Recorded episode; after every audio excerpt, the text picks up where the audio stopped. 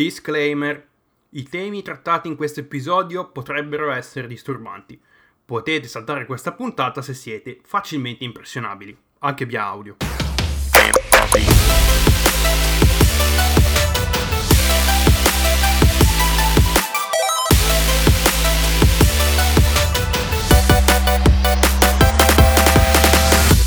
Ciao a tutti ragazzi e benvenuti ad una nuova puntata di Game Coffee. Come va?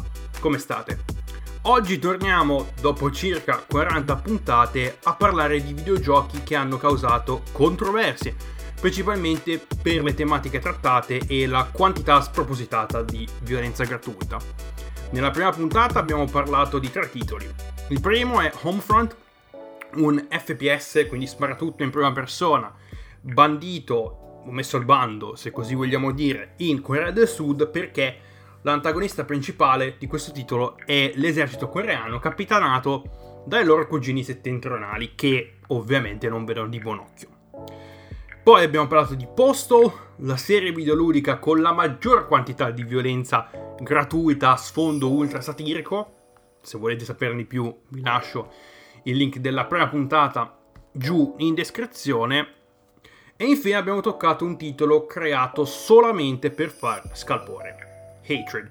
Un altro sparatutto, stavolta isometrico, apro parentesi anche se esiste una versione, uh, una mod di Hatred, in, uh, una mod che vi permette di giocare in prima persona, ma togliamo, togliamoci lo sfizio e andiamo avanti. Uh, Hatred, un altro sparatutto, stavolta isometrico, dove il protagonista è un uomo con tendenze potremmo dire megalomaniache barra suicide in cui l'unico obiettivo è finire la sua vita facendo fuori più persone possibili. Un gioco senza pretesto e onestamente senza gusto. In questa puntata invece trattiamo la serie videoludica che ha fatto più scalpore per la sua presentazione e per l'attenzione mediatica che si è, potremmo dire, trascinata dietro dai primi segnali di una possibile pubblicazione. Oggi, signore e signori, ladies and gents and non-binary friends, parliamo di Manhunt. Partiamo da un aneddoto. Siamo alla fine del 2010, facevo la terza media e nell'istituto dove andavo era scoppiata una mini epidemia, possiamo chiamarla, di varicella. Era un martedì, me lo ricordo bene perché martedì e giovedì avevo il rientro al pomeriggio. Ritorno alla scuola e inizio a sentirmi un po' fiacco, non ci faccio caso. Torno a casa, faccio per andare a farmi un bagno, al tempo avevo ancora a casa la vasca da bagno, mi tolgo la maglia e... Tada! Eccola lì, la prima pustola. Tra l'altro ho ancora il segno della prima pustola. Ma vabbè. Da lì iniziano due settimane passate tra febbre e costante bisogno di grattarmi un po' ovunque. Nel mentre mi annoio un botto perché cosa vuoi fare? E oltre a scaricare una vagonata di giochi craccati per il mio iPod Touch di seconda generazione, tra l'altro riposa in pace iPod, rest in peace, trovo il tempo di trovare, uh, di provare, scusate, un modo per, tra virgolette, aprire la Wii. Per ampliare la libreria, dato che non avevo un reddito e non potevo andare sì e no ogni settimana da GameStop a raccattare nuovi titoli, perché era il 2010 e il digitale non era così sdoganato come lo è ora. Uno dei giochi che scarico per la Wii è appunto Manhunt 2. Ovviamente nella sua versione non censurata, perché volevo rovinarmi la psiche. Non che non lo fosse già rovinata all'epoca, ma questo è un altro discorso. Tornando alla serie, Manhunt è un prodotto Rockstar, software house che già di sé è sinonimo di controversie, ma giustamente a loro frega un cazzo ed è giusto che sia così. Il progetto cominciò alla fine degli anni 90 e causò un mezzo ammutinamento tra l'organico Rockstar in quanto questo gioco fosse considerato troppo spinto in termini di violenza perpetrata. Adesso ci arrivo. Manhunt, il primo, perché sì, questo è un franchise, viene pubblicato nel 2003.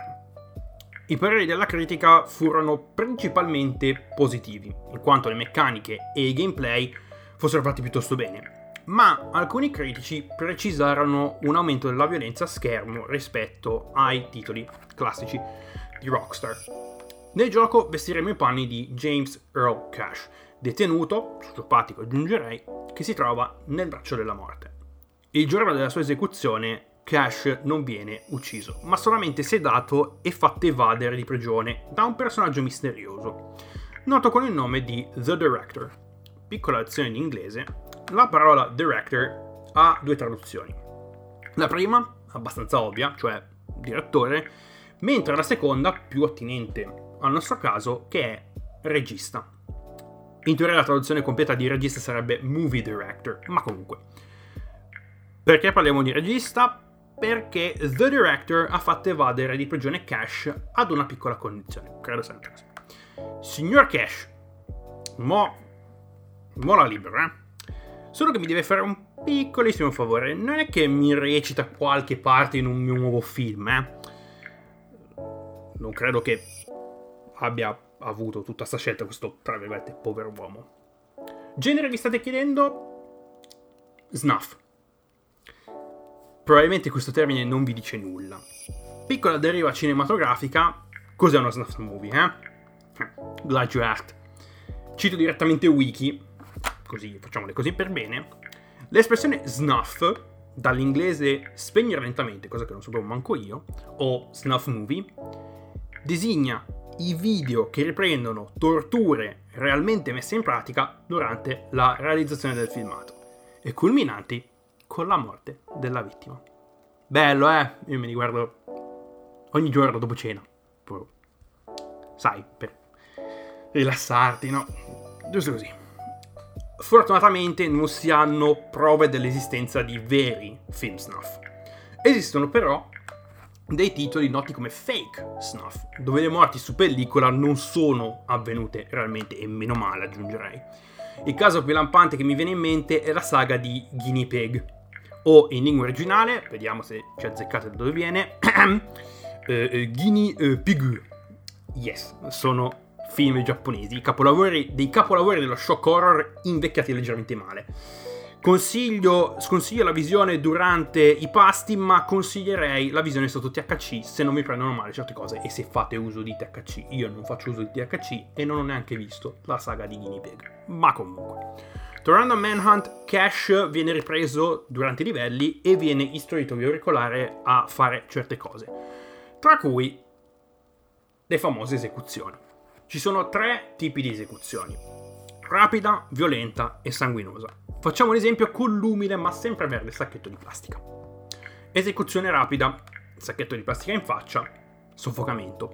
Esecuzione violenta, soffocamento con l'aggiunta di un pugno e qualche ginocchiata in faccia così per sport Esecuzione sanguinosa, tutto ciò citato sopra con l'aggiunta del spezzare il collo al malcapitato. Se questo è ciò che Cash è capace di fare con un sacchetto di plastica, immaginatevi cos'è che possa fare con armi come mazze da baseball, coltelli, piedi di porco, pistole, fucili, sia d'assalto che a poppa. Prima ho citato come la critica generalmente non fosse così scandalizzata dal titolo, ma l'autorità dediche alla classificazione dei media la pensava un pochino diversamente. Nuova Zelanda, Arabia Saudita e Germania decisero di metterlo al bando completamente. L'Australia invece rifiutò di classificare il titolo per 11 mesi per poi metterlo al bando. Le autorità australiane e neozelandesi, se non lo sapete, hanno il grilletto ultra facile quando si tratta di tematiche come violenza, sesso e l'utilizzo di sostanze. Per esempio, l'autorità australiana di classificazione media si è rifiutata di classificare Fallout 3 nel 2008 in quanto una delle sostanze presenti all'interno del gioco, il MedX, veniva riferito all'interno del codice sorgente con il nome di morfina. Cioè, non mi aspetto che un consumatore medio si metta a sviscerare un gioco e si scandalizzi o si indigni perché un oggetto di gioco viene riferito con il nome di un oppiaceo. È un discorso senza senso. Tra l'altro voglio anche precisare che in Nuova Zelanda Postal 2, il gioco di cui abbiamo parlato nella prima puntata di uh, Giochi Controversi, non è solamente messo al bando, ma è illegale. Pena per il possesso di una coppia fino a 10 anni di reclusione e una multa di 25.000 dollari. Che cazzo stiamo parlando? Dai, cioè. Probabilmente vi state chiedendo, ok, e quindi okay, cosa c'entrano le autorità di rating con la vendita di videogiochi? Beh, perché dagli anni 90 ogni media per essere venduto deve essere classificato per, tra virgolette, proteggere le menti dei minorenni. Ed in molti paesi la classificazione di un titolo è legalmente vincolante. Se un gioco è vietato ai minori di 18 anni, è legalmente vietato ai minori di 18 anni. Ci sono delle ripercussioni penali sia per il venditore che per il consumatore. In Finlandia non ho esperienze al riguardo in quanto raramente compro giochi in forma fisica e se lo faccio li ordino online e per la maggior parte io mi rivolgo agli storefront digitali. Ma sono piuttosto sicuro che un minorenne potrebbe andare nei casini se gli venisse venduto un gioco riservato ad un pubblico maggiorenne.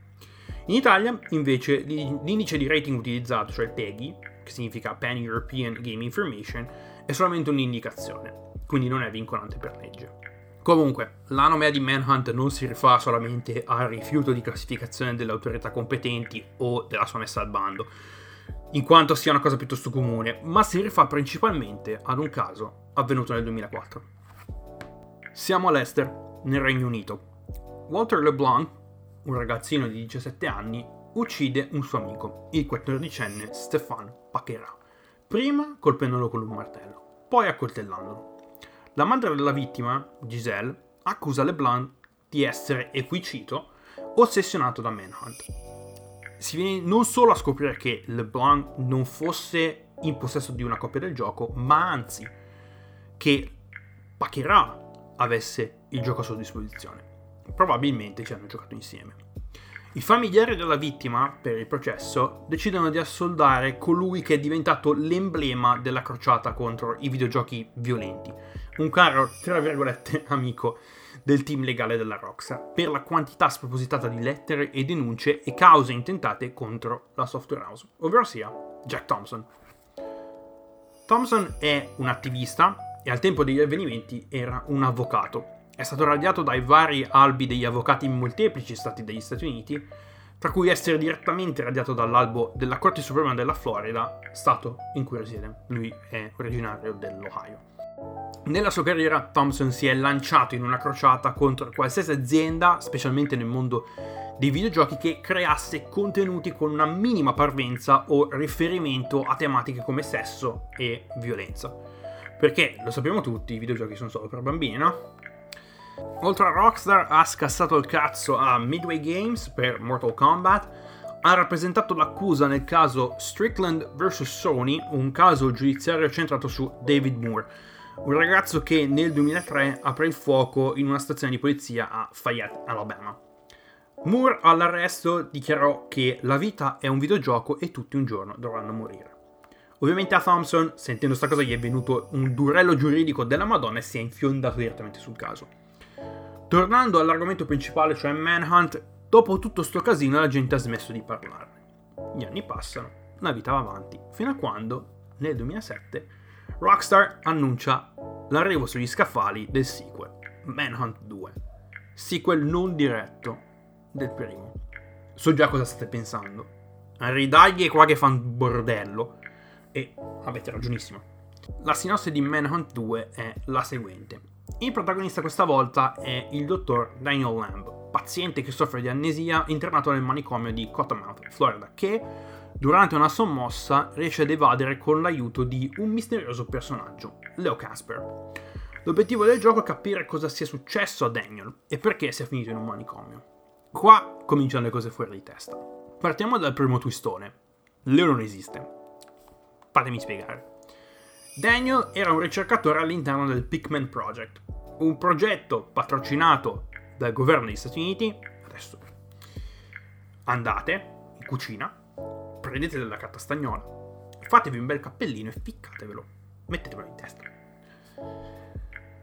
Dicevo, Daniel era un ricercatore all'interno del Pikmin Project, un progetto patrocinato dal governo degli Stati Uniti atto a creare delle, tra virgolette, armi umane attraverso l'utilizzo dell'ipnosi e del lavaggio del cervello. Cioè, più complottista di così, si muore. Per mancanza di fondi, Daniel si offre volontario per testare l'ultima trovata del Dr. Pickman, ovvero sia il cosiddetto Pickman Bridge, o in italiano collegamento Pickman, che è un... adesso facciamo un giochino. Ditemi dov'è che avete già sentito una cosa simile. Siete pronti?